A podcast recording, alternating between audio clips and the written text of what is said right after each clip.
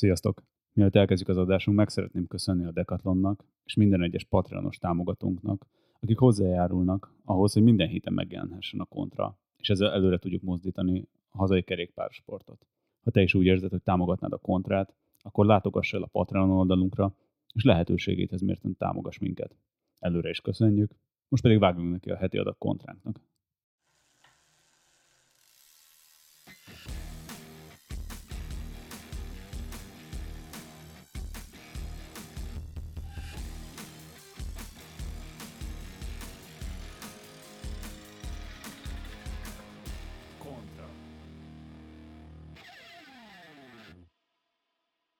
Szervusztok, kedves hallgatóink, ez a Kontra. Én Grósz Béla vagyok, és mai adásunkban meg egy olyan témát szeretnénk kezelni, nekifutni, ami szerintem legtöbb embernek annyira nehéz probléma, mint egy használt autót találni, de ellenben mindenki kb. ért hozzá annyira, mint hogyha magyar foci lenne. Ez még pedig a kerékpároknak a szervizelése és egy jó szerviznek a találása, ami több ember úgy kezeli, hogy jó, jó, jó, hát felfordítom a bringát a fejére, aztán megpatkolom a lovat. Két illusztris vendégem van, akik jó sok mennyiségű szerviz fölött diszponálnak, és majd elmondják, hogy ez mennyire helyes és mennyire nehéz valóban jó szerviz találnatok. Továk Dávidot, a Decathlon kerékpársport igazgatóját, kicsit zavarba vagyok mindig a titulusoddal, bevallom. Ez tökéletes, már, már megvan. És másik vendégünk pedig Horváth Szabolcs, a Paulanga Magyarországtól, akit szerintem a legtöbbben, legtöbb hallandó talán úgy mondanám neki valamit, hogy ők a Simanok a magyarországi forgalmazója. Szervusztok! Fussunk is neki szerintem kettőtök közül, hogy miért ketten vagytok itt, mert kettő nagyon más szervizhálózatról beszélünk, illetve hát, hogy egyáltalán hány szerviz összpontosan a kezeitek között? Ez egy összetettebb kérdés, ugye, mert mi mint, mi, mint forgalmazók, mi ugye kapcsolatban vagyunk Magyarország szinte összes kerékpár boltjával, és ezáltal szervizével is. De hát ami az elmúlt években a kiemelkedő dolog, az a, az a Shimano Service Centereknek az elindítása, illetve hát újraindítása, úgymond Ebből most per pillanat öt van Magyarországon, de hát az elkövetkező egy-két hónapban még további három-négy várható, hogy megnyit. És hát az évek során itt az elkövetkező két-három évben azért, azért ezt a számot szeretnénk feltornászni 25-30 környékére minimum. Üdvözlöm én is a hallgatókat. Ami a Decathlon illeti, gyakorlatilag ugye úgy lehet ezt elképzelni, hogy ahány áruházunk van, annyi műhelyel bírunk. Ennek a mérete hogy ez a szolgáltatás szélesség az változó lehet, de ugye ez jelen esetben 24 üzletet takar, és ezen kívül van egy nagyobb, egy úgynevezett regionális műhelyünk, ami a 60 logisztikában helyezkedik el, az gyakorlatilag a 25. olyan terület, ahol Decathlon valamilyen műhely tevékenységet folytat kerékpárokkal. Mi a szerintetek az alapvető különbség a kettőtök szervizei között? Kicsit úgy képzelném el, hogy az egyik egy Meki, ahol egy eléggé standardizált ételt kapsz, a másikban meg van egy hozzáadott magas gasztronómiai kultúra. Beszélgettünk erről korábban is, és abszolút eh, értem, meg, meg, meg, meg látom az analógiát ebben. Szerintem, amit látni kell, hogy milyenek a, a, a két területnek milyenek az eladott kerékpárjai, akár értékben is, tehát hogy honnan indul el, és azért az alacsony kategóriás kerékpárból arány, arányaiban a Decathlon sokat ad el. Így a jellemző szolgáltatásaink is az alapszolgáltatások lesznek mondjuk a, a, a Decathlon berkein belül, tehát a legegyszerűbb funkciókat, a legegyszerűbb javításokat kell a legnagyobb számban elvégeznünk. Egészen egyszerűen azért is, mert gyakorlatilag egy újfajta felhasználó réteg születik akkor, amikor nálunk egy, egy belépő kategóriás kerékpárt vásárolnak, és ezt követően természetesen ezeket a felhasználókat valamilyen módon edukálni is kell, hogy a legalapvetőbb funkciókat, szervizfunkciókat, apró műhely gyakorlatokat ők elsajátítsák. Tehát ilyen értelemben abszolút egyetértek azzal, hogy, hogy ez az alakárt étterem kontra meki dolog, ez, ez valahol él. Ugyanakkor a tudatosság, vagy a, a hosszú távú elképzelés egyértelműen az nálunk is, hogy minél jobban szép, szélesítsük a repertoárt, és minél többfajta szolgáltatást tudjunk elvégezni, és egyúttal megismertetni is adekvatlanos felhasználókkal. Hát a Simanónál igazából a kérdésre a konkrét válaszom az az igenis, meg nem is. Ugyanis hát ugye az egész Shimano Service Centernek az a lényege, hogy egész Európában egy olyan hálózatot építsünk fel, ahol mind több kerékpáros kaphatja meg ugyanazt, pontosan ugyanazt az egyébként igen magas szintű szolgáltatást. Ez vonatkozik mind a kerékpárjának a, a javítására, mind a, mind a kiszolgálás minőségére. De nyilván elsősorban a kerékpár javításáról beszélgettünk a Shimano alkatrészeivel. De ez nem feltétlen jelenti azt, hogy ezeknek magas értékű kerékpároknak kell lenni, vagy nagy értékű kerékpároknak kell lenni. Ugye ti alkatrészek tekintetében is kapcsolatba álltok a legtöbb bolttal. Honnan jött az indítatás? Ti most már inkább szolgáltatást akartok eladni, vagy inkább a termékekhez akartok szolgáltatást kapcsolni? Nagyon-nagyon sokan, még talán a kezdőkerékpárosok is hallottak már a Shimano-ról, mint márkanévről, tehát ezt már olyan nagyon magyarázni nem kell. Az viszont nagyon fontos, hogy a, a kerékpár szerelő az az ember, akivel egy alkatrész kapcsolódni tud a végfelhasználóval. Tehát az az a pont, ahol a végfelhasználót el lehet vinni egy jobb irányba, vagy egy rosszabb irányba, hogy egy gyengébb, vagy egy jobb minőségű alkatrész legyen rászerelve a kerékpárjára hogy milyen minőségű gumi legyen a kerékpárján. Tehát, hogy itt nem feltétlen csak arról van szó, hogy a Shimano termékeit próbáljuk megeladni ezzel a, a végfelhasználónak. Egy Shimano Service Center az arról is szól, hogy minden tekintetben a kerékpár a legjobb gondoskodást kaphassa, hogyha ha a gumi cseréről van szó, akkor is egy olyan gumit tudjon ajánlani az a szerelő, ami majd a felhasználónak az adott kerékpáron a legtökéletesebb lesz az ő felhasználásához. Dávid, nálatok rossz az érzésem, hogy nálatok inkább egy kiegészítő szolgáltatás a szerviz? Azt gondolom, hogy igen, még ez, ez, ezt meg lehet erősíteni, tehát volumenében azért nem termel olyan, olyan bevételt a műhely szolgáltatás, mint mondjuk az alapvető értékesítési formáink egy járuházba, tehát a különböző sportok, márkáink, jóval, jóval erősebb dimenziója a Decathlonnak az, amit bent az eladótérben lehet vásárolni, semmint ez a, ez a szolgáltatás maga, ugyanakkor abszolút cél, hogy ezt a szolgáltatást szélesítsük, ennek a spektrumát szélesítsük, mert akár most az elmúlt két évben a különböző piacot sújtó hatásoknak köszönhetően látjuk azt, hogy ez a fajta szemlélet, hogy a meglévőt is fel lehet javítani, a meglévőből is lehet jobb eszközt csinálni, most természetesen kerékpárról beszélek, meg, meg egyáltalán a felhasználók számára ez a DIY hozzáállás, hogy meg lehet csinálni a, a kerékpárt, nem kell újat venni, ami, amit sokszor a, hogy mondjam így a, így a kereskedelem azért elvár mindenfajta szektorban, hogy újat vegyél, jobbat vegyél, cseréld le a régit. Azt gondolom, hogy a, az elmúlt két év tapasztalata abszolút azt mutatja, hogy egyfajta tudatosság vagy fenntarthatóság szükséges ezen a területen, és ezt a műhelyek, legyen szó bármilyen műhelyről, Decathlonról vagy éppen másról, mint, mint tudja segíteni, mint tud ebben segíteni, hogy javítsuk a meglévő eszközöket, és ne csak az, arra törekedjünk, hogy újat, újat és újat adjunk el. Egyébként abszolút egyetértek azzal, hogy nem feltétlen, ugye, tehát az SS cégnek sem az a feladatuk, hogy hogy mindig egy jobb kerékpár megvásárlására sarkalja az embert, és és ezért csilliárdokért próbáljanak megszervizelni, hanem tényleg, hogy a, az adott felhasználó a legjobbat kapja a pénzéért. Ami nyilván összefügg azzal, amit most te mondtál, hogy, hogy ahogy halad az ember tudásban, úgy nyilván az igényei is változnak egy kerékpárral szemben, tehát igazából az fogja meghatározni, hogy ő kerékpárt szeretne váltani, vagy csak a régit szeretné javítatni, hogy ő milyen felhasználásban akarja használni a kerékpárját, és, és abban a felhasználásban milyen mélységig szeretne elmenni. Ez a fajta életciklus, magatartás, vagy attitűdbeli változásokkal is együtt jár. Tehát egy új felhasználó, aki megveszi a legelső kerékpárját, az nyilván tudásában is sokkal bátortalanabb, és ennél fogva talán ugye nem is azt a műhelyt választja, ami az ország legjobb műhelye, vagy akár ugye egy, egy Shimano szervizcentrum, hanem, hanem elmegy oda, ahol vásárolta a kerékpárját, vagy ott, ahol, ahol bízik benne, hogy, hogy kevésbé nézik őt laikusnak, vagy, vagy túl amatőrnek. Azt gondolom, hogy erre,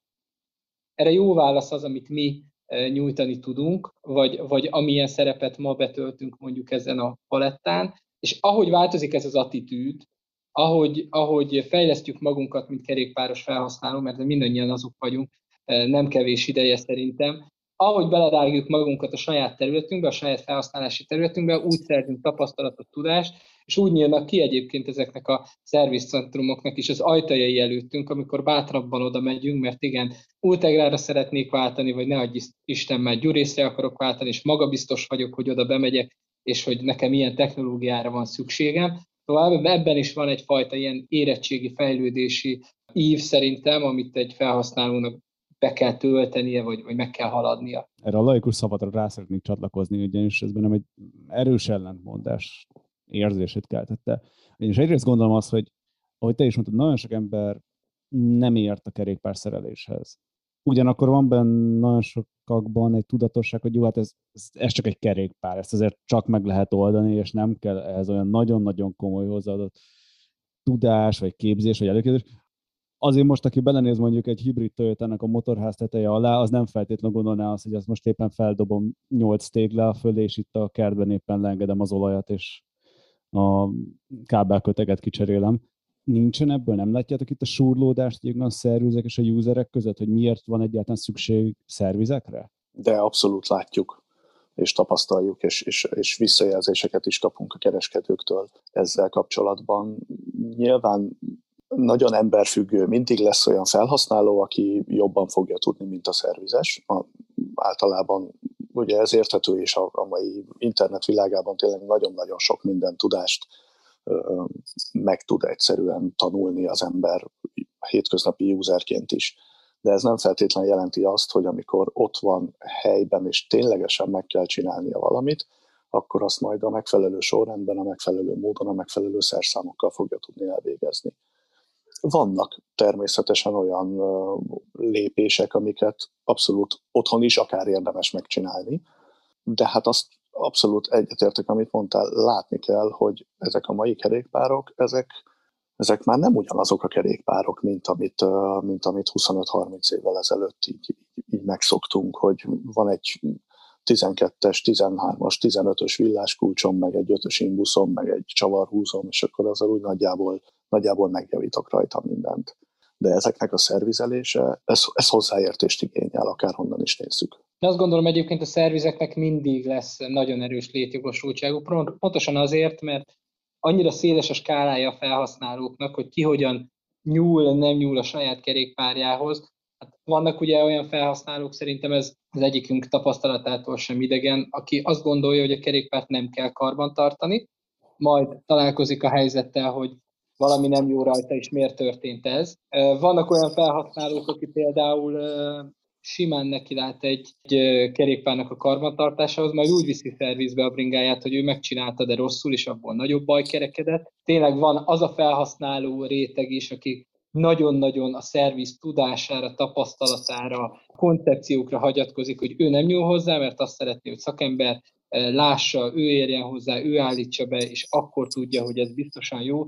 Tehát annyi fajta kihívásra kell szerintem reagálni, hogy elképesztően fontos az, hogy egy ilyen szakmai berek az mindig elérhető legyen a kerékpárosok számára, függetlenül attól, hogy milyen fejlettségi fokon vannak ők. Mennyire nehéz egyáltalán jó szervizest találni ma? Hát szerintem, szerintem nagyon rettenetesen nehéz.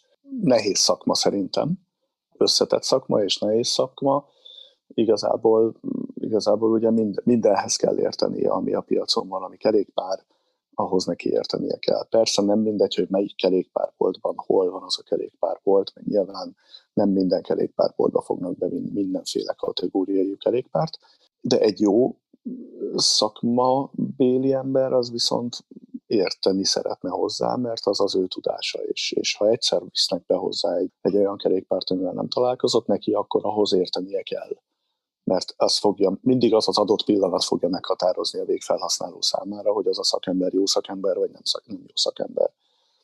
Ugye itt megvannak a, a különbségek, hogyha ilyen autóipari párhuzamokat akarunk vonni, hogy, hogy vannak, a, vannak a, a gyári szervizek az autóiparban, nyilván ott, ott azoknak a szakembereknek az adott márkának a, a modelljeihez kell érteni, és, és igazából, ha nem értenek máshoz, csak ahhoz, akkor ott le tudnak dolgozni egy életet.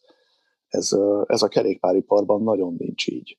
Tehát nincs hiába mondjuk egy Shimano Service Centerben dolgozó, dolgozó szakembernek pontosan ugyanúgy értenie kell a kampanyolókhoz, meg a, meg a sramokhoz, meg az összes többi apróságtól kezdve, tehát hogy nem is feltétlen a, a, a váltás vagy a fékrendszerekhez, hanem a kerekekhez, a küllőkhöz, a, a gumikhoz, a gumiszalag, védőszalagoktól kezdve mindenhez, tehát hogy annyira átfogó tudást igényel, hogy ez nagyon-nagyon kevés embernek van meg. Arról már nem is beszélek, hogy az sosem árt, hogyha mondjuk a, a szerelőnek van egy megfelelő, hogy is mondjam, vevőkezelési képessége. Mert az, az megint csak nagyon sokat számíthat egy adott boltnak a, a forgalmába akár. Ezt csak megerősíteni tudom, hogy a kettő nagyon ritkán jár kéz a kézben. Tehát Abszolút, ezek a srácok nagyon sokszor azért elvontak, tehát ők nagyon ennek a, a szakiságnak a bűvkörében élnek, nagyon a, a, a technológiát olvassák, tudják, de az, hogy megértő módon, vásárlóorientáltan igyekezzenek kiszolgálni, vagy szolgáltatást nyújtani, az, az döcögő sokszor. Úgyhogy ez valóban egy olyan kihívás, ami minden üzlet vagy szerviz tulajdonost azért elér, és nagyon nehéz így rekrutálni embert ebben. Hogy érdekes, hogy ezt az ügyfélkezelést felhozzátok, mert én amikor belenéztem az állami képzésbe, és érdekelt volna a ti véleményetek arról, hogy mennyire segít egyébként egy szervizes kiválasztásánál az, hogy milyen állami képzést kapott. Ha jöttem, az OK ugye megállt, most szakképzés van, de hogy ilyen félig meddig furák így a kifejezések benne, amikor a hatósági vizsgára felkészítésre van benne fókusza, meg ugye ez a ügyfélkezelés, de például a Kresszre való fel, alkalmas tételről egy szó nincsen. Hát sőt, én azt gondolom, hogy ez nem most az OK és képzés megszűnésével vált problémává, mert szerintem korábban sem volt igazán elfogadható vagy komolyan vehető képzés. Vagy legalábbis én nem tudok róla, hogy mi volt az a dátum, amikor még, amikor még olyan képzést kaphatott egy kerékpárszerelő, ami releváns is volt az elvégzendő munkákhoz. Szintén szóval én sem tudok ilyen, ilyen aranybetűkkel írt papírosról, ami, ami ha a szervizes kezében van, akkor tudjuk, hogy ő a, ő a legjobb a, a saját területén, vagy hát ezen a területen. Ez, ez elég problémás. Mi, amit megszoktunk próbálni, megvizsgálni egy-egy ilyen kiválasztás alkalmával, hogy nyilván gyakorlatban különböző területeken hogyan tud teljesíteni a delikvens, tehát különböző feladatokat ellátni a szervizbe, hogyan, hogyan találja fel magát, hogyan oldja meg a, a különböző kihívásokat. De nyilván erre alapozni egy, egy felvételt, egy, egy hosszú távú munkakapcsolatot nagyon nehézkes, tehát és úgy, úgy gondolom, hogy ilyen, ilyen a kezünkben, ilyen tuti tip, vagy tuti dokumentum nincsen. Visszautalni akartam egy picit a, a mennyire jó, nehéz, mennyire nehéz jó szervizes találni, és így a képzés kapcsán, hogy, hogy milyen érdekes egyébként, hogy Angliában szinte kötelező az, hogy legyen valami fajta képesítése a szerelőnek. Több, több fajta képzés elérhető, valamit neki el kell végeznie ahhoz, hogy, hogy, hogy igazából dolgozhasson egy kerékpárboltban, mint szerelő. Itthon több okból is azt mondom, hogy, hogy ez lehetetlen. Egyrészt ugye nincsen képzés, tehát hogy nincsen olyan OK és képzés, vagy, vagy szakmai képzés az állam részéről, ami, ami ezt garantál, ami komolyan vehető egyáltalán, de szerintem semmilyen nincs. Másrészt nagyon kevés a jelentkező. Tehát igazából egy boltos sem biztos, hogy be fogja szűkíteni a kereté, keresését az olyan jelentkezőkre, akiknek már van szakmai múltja, tapasztalata, mert annyira kevés jelentkező van, hogy örül annak, akit kap, fölvesz valakit, és A, vagy megpróbálja megtanítani őt a saját tapasztalatai és ismeretanyaga alapján, és várja, vagy B, és várja, hogy, hogy beletanuljon az évek, évek alatt a munkába. És ez nagyon-nagyon sok veszélyt hordoz magába, ugye egy csomó nem megfelelően elvégzett munkafolyamatot eredményezhet. De ez még azért brizáns téma, mert azért ezek a kétkerekű ördögszekerek azért csak, csak a közúti közlekedésben vesznek részt. Hát pontosan ezért nagyon veszélyes ez. Belegondolunk, hogy egy rosszul meghúzott csavar mit eredményezhet kint a közlekedésben. Az egész felvételi politikáját, meg képzési politikáját ehhez képest egy kicsit megfordította, mert mi alapvetően mindig először úgymond értékek alapján keressük meg a jövő munkatársát.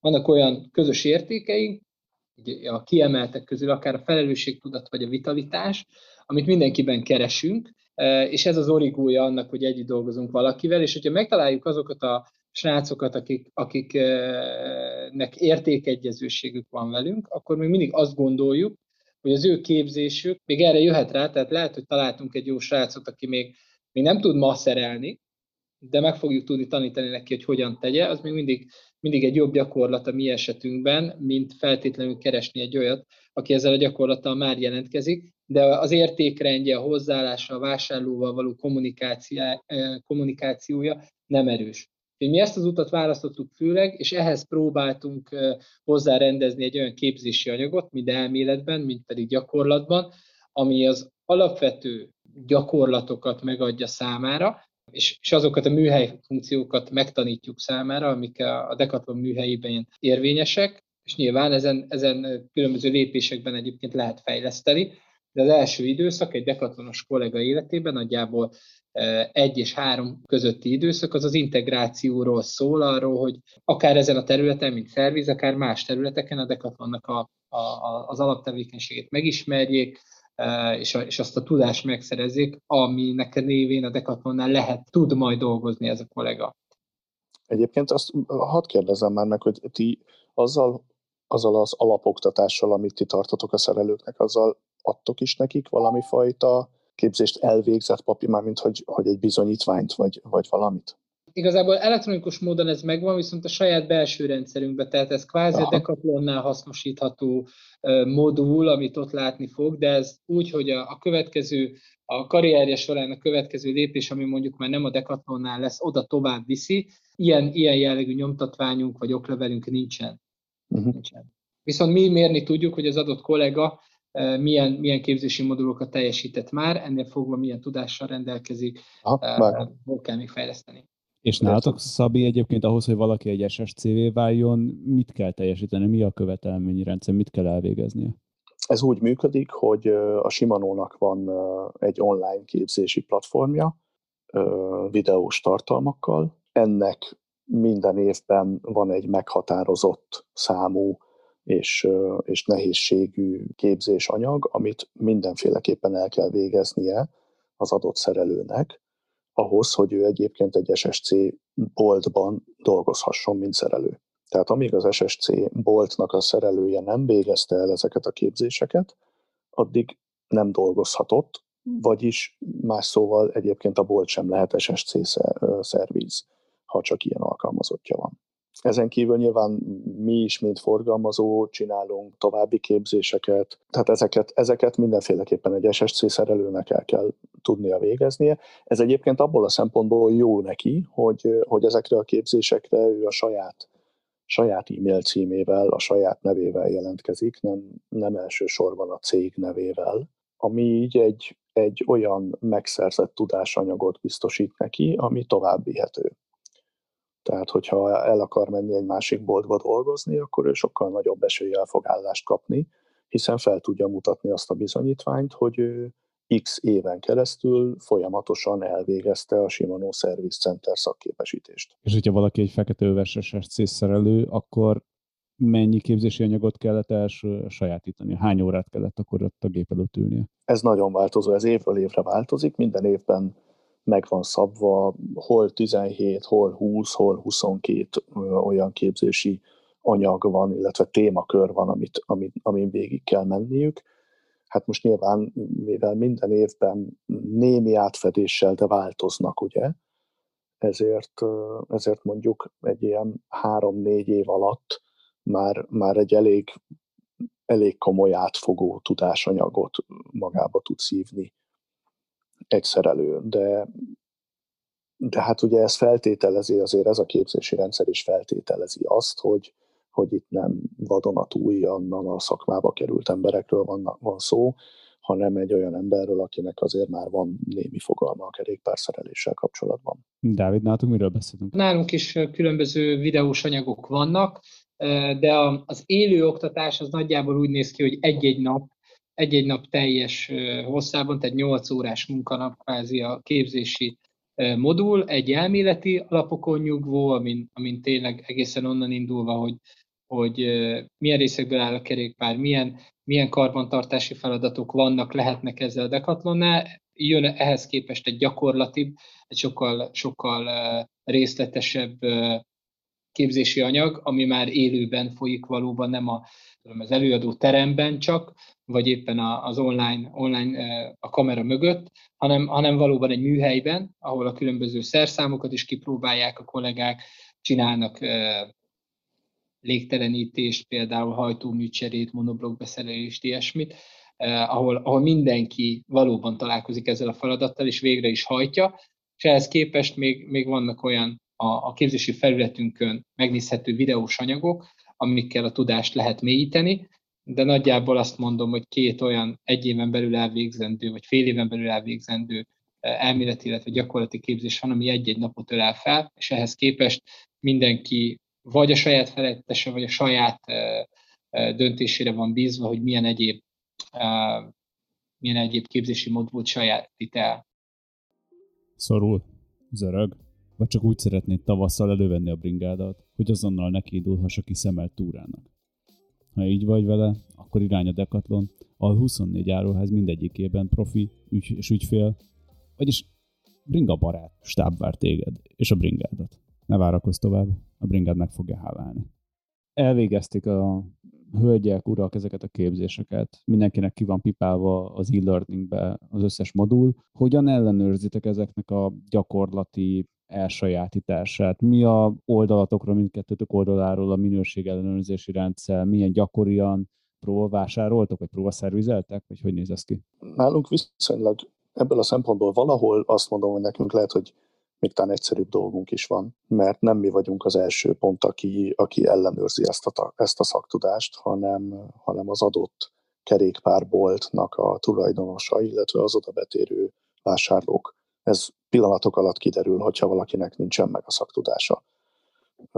Úgyhogy, úgyhogy mi már szerencsére csak a második sorból kell, hogy ezeket, ezeket kvázi ellenőrizzük, és legjellemzőbben nem is nem is azt a fajta szaktudást fogjuk tudni mi ellenőrizni, hanem az egész szolgáltatás minőségét tudjuk mi ellenőrizni. Egyrészt a, a Shimano éves szinten több helyszínen, sőt évente többször több helyszínen végez auditálást ezeknél a boltoknál, Európa szerte, tehát hogy most Európában van körülbelül hát majdnem 3000 szervizcenter, és ebből azt hiszem, hogy 300-nál végeznek éve, minden évben 300 szervizben végez a Shimano Európa egy auditálást, ami próbavásárlás, próbaszerelés, hogyan végzett, milyen a megjelenése a boltnak, milyen kiszolgálást kapott, stb. stb. Ezen kívül nekünk, mint forgalmazónak is feladatunk egyébként az, hogy,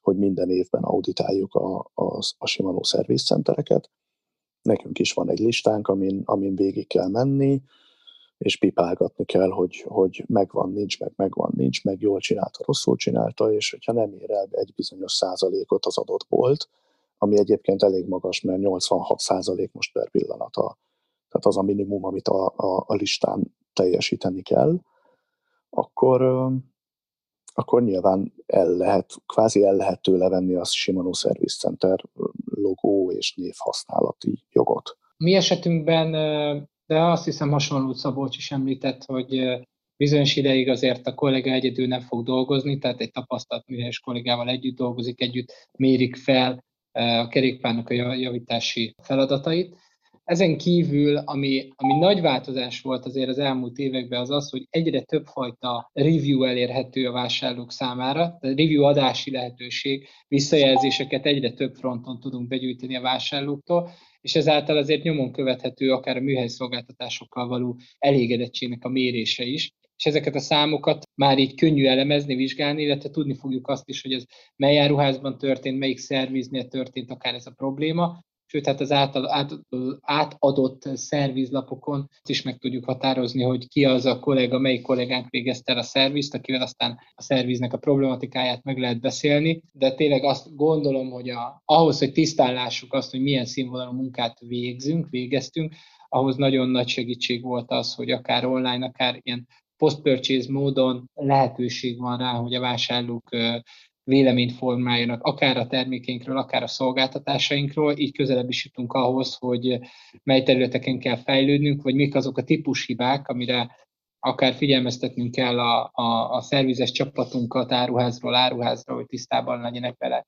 Ezeket a folyamatokat akár duplán is ellenőrizni kell, hogy ne forduljon elő a jövőben hasonló. És ugye nálatok akkor standard a képzés, teljesen, tehát hogy az, hogy most mit tudom, Miskolctól Győrig ugyanazt a, ugyanazt Így a képzést van, az, fix. az áruházaknak a felszereltségében, a termék elérhetőségben, azért nagy-nagy különbség van. Ez befolyásolja a szervizeket? Abszolút. Pár évvel ezelőtt beszélgettünk erről, hogy ugye van a Decathlonnál egy úgynevezett választék kialakítási rendszer, ez nagyjából minden boltnál megvan, de nálunk ez úgy épül fel, hogy kvázi nem termékeket válogathat össze egy áruház, hanem termékcsaládokat. Tehát egy, kettő, három, így épül fel a választék, van egy alapválaszték, van egy kiterjedtebb technikai választék, és a, a top of the range a hármas választék, és gyakorlatilag, hogy, hogy ezt így szemléletesebbé tegyem, nagyjából a, a legnagyobb boltunk Budaörs mondható a standard hármas választékú áruháznak, és a különböző szolgáltatások is ezt a fajta termékválasztékot igyekeznek lekövetni,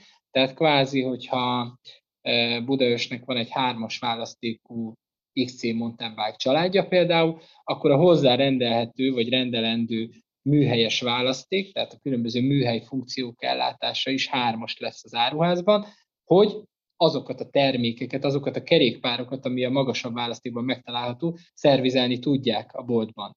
Hogy mondjam, ilyen hagyma-szerűen réteg szinten épülnek fel a, a választékaink, és ehhez rendeződik hozzá szolgáltatásaink választéka is. Nálatok szabad mi a helyzet? Egyes SC ugyanazt tudja, mint a 60-100 km odébb lévő? Ugyanazt tudja, vagy, vagy többet. tehát a, a, a minimumot ugye mindenkinek tudni kell, tehát a, az elvárást azt az elvárás mindenki számára egy egyenértékű. De hát nyilván vannak olyan boltok, akik akár azért, mert specializálódtak mondjuk az elvájkokra, vagy, vagy a rekombensekre, vagy az országútikra, vagy a montikra direkt, bizonyos tekintetben előfordulhat, hogy valamelyik szerelő az adott témában valamit éppen jobban tud, vagy gyorsabban tud elvégezni egy feladatot. Ilyen előfordul. De persze természetesen olyan is előfordul, hogyha mondjuk egy nem SSC-től, mert nincsen meg mondjuk az a fajta képzése az adott boltnak vagy szerelőnek, hogy akkor a vargányához érkezik be egy, egy feladat, amit, amit el kell végezni, és, és egy javítást meg kell csinálni, mert, mert mert nyilván ő a, a legközelebbi kapcsolata a, az adott boltnak velünk. SSC esetében ez azért, ez azért nagyon-nagyon ritka, hogy, hogy mondjuk be, be kelljen küldeniük hozzánk a terméket javításra, tehát hogy ezt azért ők meg az esetek 98%-ában én azt gondolom, hogy ők meg tudják házon belül csinálni. Akik csak hobbiból kerékpároznak. Nekik megvan az a nagyon-nagyon kellemetlen szájz kerékpárboltokkal, illetve szervizekkel szemben, és ti is picit sejtettetek rá, hogy az egy picit, ez egy belterjes szakma eléggé. Tehát ilyen szakiskodás, a tulaj szervizelt, ő adja át a tudást, és egy olyan kellemetlen érzésed van bemenni egy bringabolba, és kérdezni egy olyat, amihez abszolút lövésed nincsen. Ezt mennyire látjátok egyébként ti valid problémának, vagy ez egyébként csak az én túlzott érzékenységem mondatja? A dekánál nem tudom, szerintem ott azért a, pontosan a, a már említett vevőkezelés miatt is szerintem lehet, hogy előnyösebb helyzetben vannak azért elő-előfordul a boltokban ez, de ez, ez leginkább abból indul ki, hogy valóban a szerelők egy bizonyos hányada, lehet, hogy többsége, ezt most én nehezen tudnám megmondani, ezt inkább a kerékpárpoltosok tudnának ebben jobban nyilatkozni, de hogy inkább maguknak való fickók, inkább a szereléssel akarnak foglalkozni, és nem pedig a vevőkkel, és és pontosan ezért a vevőkkel való kommunikációjukból a vevő leszűrhet egyfajta negativizmust az ő, az ő irányukba.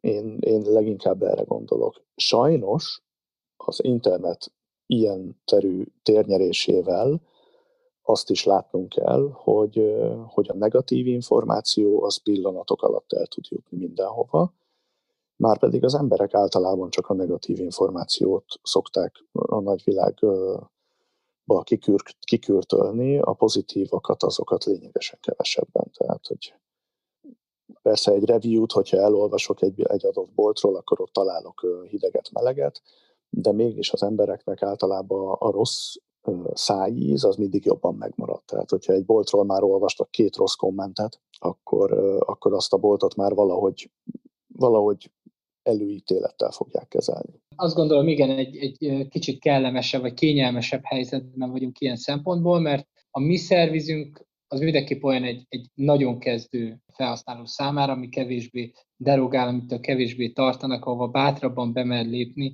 még a, a nagyon alapvető kérdésével is.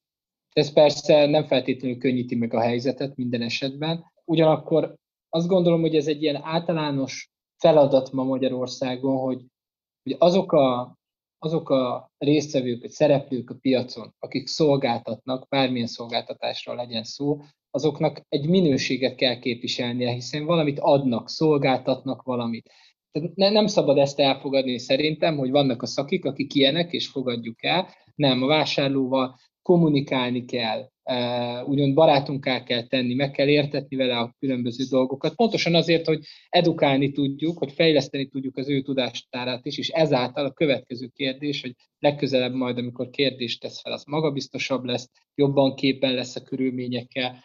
Ugyanakkor az is teljesen igaz, hogy a, a, az egyre erősödő internetre való ráutaltságnak köszönhetően, mert olyan akár fékinformációkkal is jönnek be vásárlók, ami eleve elrendeli azt, hogy milyen fajta nexus alakul ki köztünk. Tehát ő azt olvasta, hogy, úgyhogy ez így van, én nem mondjam meg, hogy nem úgy van, és ennek megfelelően csináljam meg, ami lehet, hogy lehetetlen, de ő erről olvasott. Ez, ez magával hozza talán azt a, azt a konklúziót is, hogy mind a két oldalnak fejlődnie kell.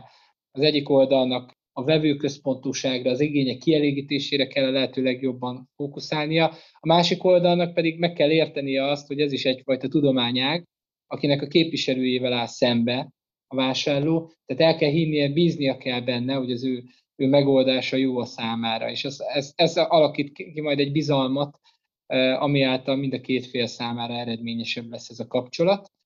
Persze ez így, így elmondva nagyon egyszerűen hangzik, de hát nagyon színes világ hogy úgy mondjuk ez a, ez a én, én, én maximálisan egyetértek azzal, amit mondasz, hogy, hogy egy ilyen helyzetben a vevő a vevő, az eladó az eladó, és a vevő igényeit ki kell tudni szolgálni. A probléma valóban akkor van, amikor a vevő azt gondolja, hogy ő képzettebb, mint az eladó, ami lássuk be egyébként még akár elő is fordulhat, tehát mert, mert egy, egy adott szakterületen belül még akár az is lehet, hogy ő annyira kiképezte magát az interneten elérhető tudásból, hogy van egy olyan információja, ami mondjuk az adott szakembernek nincsen meg. A valóságban ez azért a, a, a kisebbik hányad, a, a, a, amikor ténylegesen olyan tudás van, van ami, ami legyőzi úgymond a, a, a szakembernek a tudását. De abszolút egyetértek, a vevőkezelés az, az mindenki szempontjából a, a legfontosabb, és hogyha edukálni is tudjuk mellette a, a végfelhasználót, akkor szívesebben jön vissza hozzánk a boltba. És ebben a szolgáltatás centrikusságban most hol állunk egytől tízes skálán? Mit gondoltok? Én úgy gondolom, hogy és ez mindig megerősíti az, amikor mondjuk külföldön járok, és ez az elmúlt négy napomra igaz volt. Ugye beszélgettünk róla, hogy a, a Garda Bike Festen voltunk kint négy napig, és ott egy, egy nagyon kerékpáros közegben, és akár a szervizszolgáltatások is megismerkedve láttam, hogy mi az, hogy nagybetű szolgáltatás. Én azt gondolom, hogy nagy általánosságban a magyar, magyar szolgáltatásipar vagy szolgáltatóiparban így a, így a, a középső érték környékén vagyunk, ami, ami felül indulva még azért elég hosszú az út, hogy egy ilyen nagybetű szolgáltató ország legyünk, hogy úgy mondjam. Tehát még szerintem sok feladat van ebben. Egészen egyszerűen például azért is, amit okkal vetettél fel, hogy, hogy ezek a szakemberek, vagy szakemberi váló emberek, akik bekerülnek ebbe a, az iparágba, ezek mivel rendelkeznek, milyen erőtudással, van-e, van-e például egy olyan oktatási, képzési szisztéma mögöttük, ami már a kezdet-kezdetétől egy, egy bizalmi fokot is adnak ezen a területen. És mivel nincs, ezért sokáig azért a gyanú perél, hogy, hogy mennyire bízhatunk meg, benne, akár, akár munkáltatói oldalról, akár vásárlói oldalról például ezekben az emberekben, és hogy, hogy mennyire lehet elmélyíteni ezt a szakmát. És jelenleg azért azt gondolom, ha nem is a felszínen vagyunk, de azért még sok a feladat, bármely, nem tudom, boltot, üzletet, vagy, vagy láncot vizsgálva, de azt gondolom, hogy Magyarországon a szolgáltatás úgy általánosságban, és most ide tenném zárójelbe például az éttermeket is, kávézókat, hogy mekkora fejlődésre van szükség, hogy, hogy valóban azt érezze a, a, a felhasználó, hogy itt, itt törődnek velem, a legjobb megoldást, a legjobb alternatívát keresik a számomra, tehát azért ez, ez, ez még szerintem erősen feladat. De egyben lehetőség is, úgy érzem. Ezt én is látom, illetve mi is látjuk, a, a kereskedők is látják. Én azt gondolom egyébként, hogy ráléptünk már egy olyan útra a kerékpáriparban kifejezetten, ami ezt segíteni fogja. Tehát a kereskedők, nagyon sok kereskedő, illetve azt mondom, hogy évről évre egyre több kereskedő veszi észre azt, hogy, hogy ez mennyire fontos. És itt most aztán mondhatnám, hogy nem csak a, a vevőkezelés, hanem a, az összes egyéb kapcsolódó szolgáltatás, amit ő, amit ő annak az embernek fel tud ajánlani. Legyen az akár mondjuk a bike fitting, legyen az akár egy teszt lehetőség egy nyeregre, vagy egy komplet kerékpára, annak a kipróbálásának a lehetősége, vagy, vagy különböző közös kerékpáros túrák szervezése, ahol megint csak ismeretanyaggal tudják bővíteni a, a oktatni, edukálni tudják a, a majdani leendő vásárlójukat. Ezek, ezek, ezekre egyre több kereskedő figyel fel szerencsére is, és helyezi előtérbe. Beszélünk egy szervizről, de, de mennyire nem csak az a dolga a szerviznek, hogy szerviz legyen. És ez tényleg a, a jelen, jelenkor egy nagy kihívása, hogy, hogy, hogy mondani szoktuk a Decathlonnál is, hogy egyfajta customer journey-t kell kialakítani, egy utat, amire rálép a vásárló, a felhasználó, és, és nem azzal zárul le, hogy, hogy kiütöm a, a kasszán, hogy ez 990 forintba került viszlát, hanem ezzel gyakorlatilag elkezdődik, és visszavárjuk, és ajánlunk neki extra szolgáltatást. Nálunk volt ez szervizbe, akkor gyere el velünk jövő hétvégén a Pilisbe bringázni, és a többi. Tehát, hogy, nagyon, nagyon összetett az, hogy szolgáltatást nyújtunk, és minél többen lépnek rá erre, a, erre az útra, hogy nem csak abban látják a saját kiteljesüléseket, hogy oké, okay, eladtam a két bovdent, kiütöttem a kasszán a szolgáltatást is, de jó, hanem szereztem egy, egy embert, egy bizalmast, egy vásárlót, akivel onnantól kezdve kialakul egy kapcsolatom, ami ki tudja, meddig tart. Abszolút, abszolút. Visszatérve egyébként arra a felvetésre, amit itt mondtál, hogy, hogy azért az emberekben van egyfajta félsz, ami azért irányítja őket, hogy, hogy nehéz ugye megtalálni, hogy hova menjen be, milyen szerviz, mit fognak vele, le fogják őt húzni, majd olyan munkát fognak elvégezni, amit el se végeznek, de majd kifizettetik velem, stb. stb.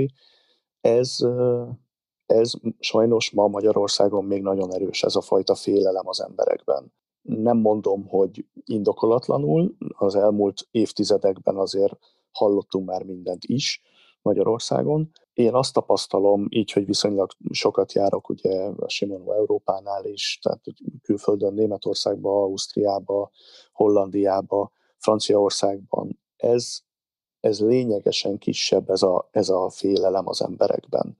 Sokkal magabiztosabban viszik be egy műhelybe az adott ketyerét. Legyen az kerékpár, kerékpárműhely, vagy legyen az egy, egy erősítő, aminek elromlott valamelyik hangszóró kimenete, és beviszi megjavítatni.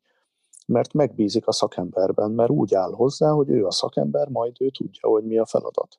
Más kérdés, hogy Magyarország még mindig sok szempontból elég árérzékeny is, tehát ezekben az országokban, amit mondtam, nyilvánvalóan az ember hamarabb fog tudni elkölteni 100-200 eurót egy termék megjavítására, mint Magyarországon 30-40-50-70 ezer forintot valaminek a megjavítására. Sokkal árérzékenyebbek a magyar emberek, mind a mai napig. Sajnos még azok is, akik egyébként megtehetnék, hogy kifizetik ezt az összeget, de ők is valószínűleg ebből a félelemből táplálkozva sokkal nehezebben adják fel ezeket az elveket. Egyébként az SSC-vel ezek, ezeken is próbálunk mi segíteni, hogy legyen egy olyan brand, amiben utána megbízhat az ember. Tehát, hogy már, már kívülről lássa a bolton, hogy az egy SSC bolt, akkor, akkor oda bevihetem nyugodtan a kerékpáromat, mert ott jó kezekben lesz. Kellően sikerült a kedves hallgatókat összekeverni, hogy egy szervizesnek mennyire komplikált az élete, meg mennyire nehéz ezt a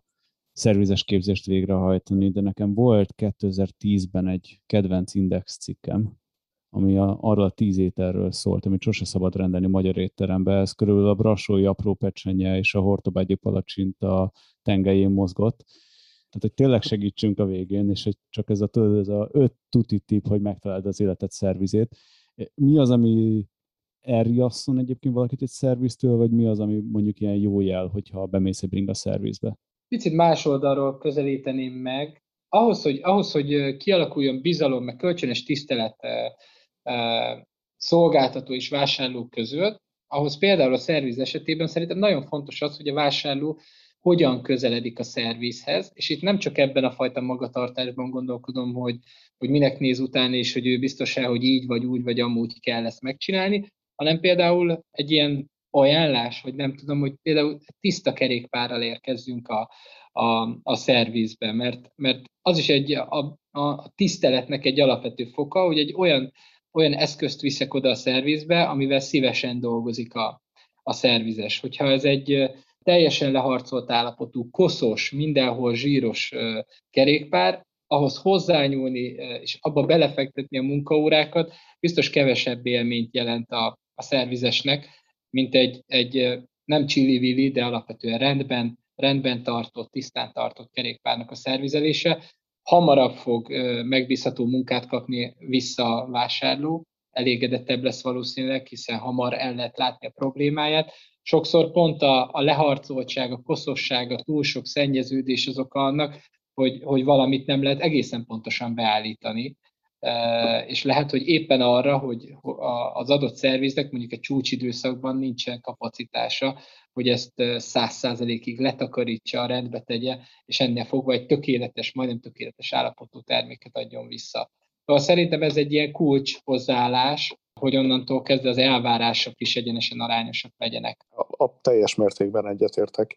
Egyébként nagyon érdekes, hogy külföldön például elkezdtek szaporodni azok a boltok, akik áldoztak 8-10-15 ezer eurót egy kerékpármosógép beszerzésére, és kvázi ezt is, mint szolgáltatást nyújtják a, a vásárlóiknak, ami, ha belegondolunk, azért egy kis kerékpárboltnál horribilis beruházás, tehát hogy ez azért, ez azért egy, egy komolyabb tétel. De azt mondják, hogy hozzánk behozhatod akárhogy a kerékpárodat, mert azzal fogjuk kezdeni, hogy átvisszük a mosón. Ugyanakkor visszatérve megint a magyar, magyarországi árérzékenységre, ezt ők kőkeményen be fogják hajtani a díjakban. És szerencsére átlátható módon csinálják, tehát hogy nem, nem azt mondják, hogy akkor ezt beépítjük a szervizköltségbe, hanem rém egyszerűen a végszámlán ott lesz, hogy kerékpármosás 34,99 euró. Csak hogy én is válaszoljak a kérdésedre, hogy mi, milyen tuti tippet mondjunk ugye a, a felhasználónak, hát viszonylag egyszerű. Keressen egy Shimano Service Centert. az az, az a reklámhelye volt akkor ebben az esetben. Így van. Ke- mert kevésszer hangzott a Decathlon és a Shimano Service Center ebben az adásban, úgyhogy igen, még ezt tudtuk szúrni. De lehet, hogy egyébként a vágásnak egyik áldozata lett, úgyhogy jogos volt ebből a tekintetből. Annyi baj legyen. Szabi, Dávid, nagyon szépen köszönöm, hogy tudtunk beszélgetni. Köszönjük. Én is nagyon szépen köszönöm a lehetőséget. Remélem, hogy ti is tudtatok egy kicsit okulni, tanulni, vagy csak egy, vagy szórakoztatott titeket a beszélgetésünk. Hogyha tetszett, akkor nyomjatok egy pozitív review-t, osszátok meg, vagy hogy még ennél is jobban tetszett, akkor Patreonon támogassatok, és jövő héten meg akkor újra találkozunk, addig bringázatok egy jót. Sziasztok! Sziasztok!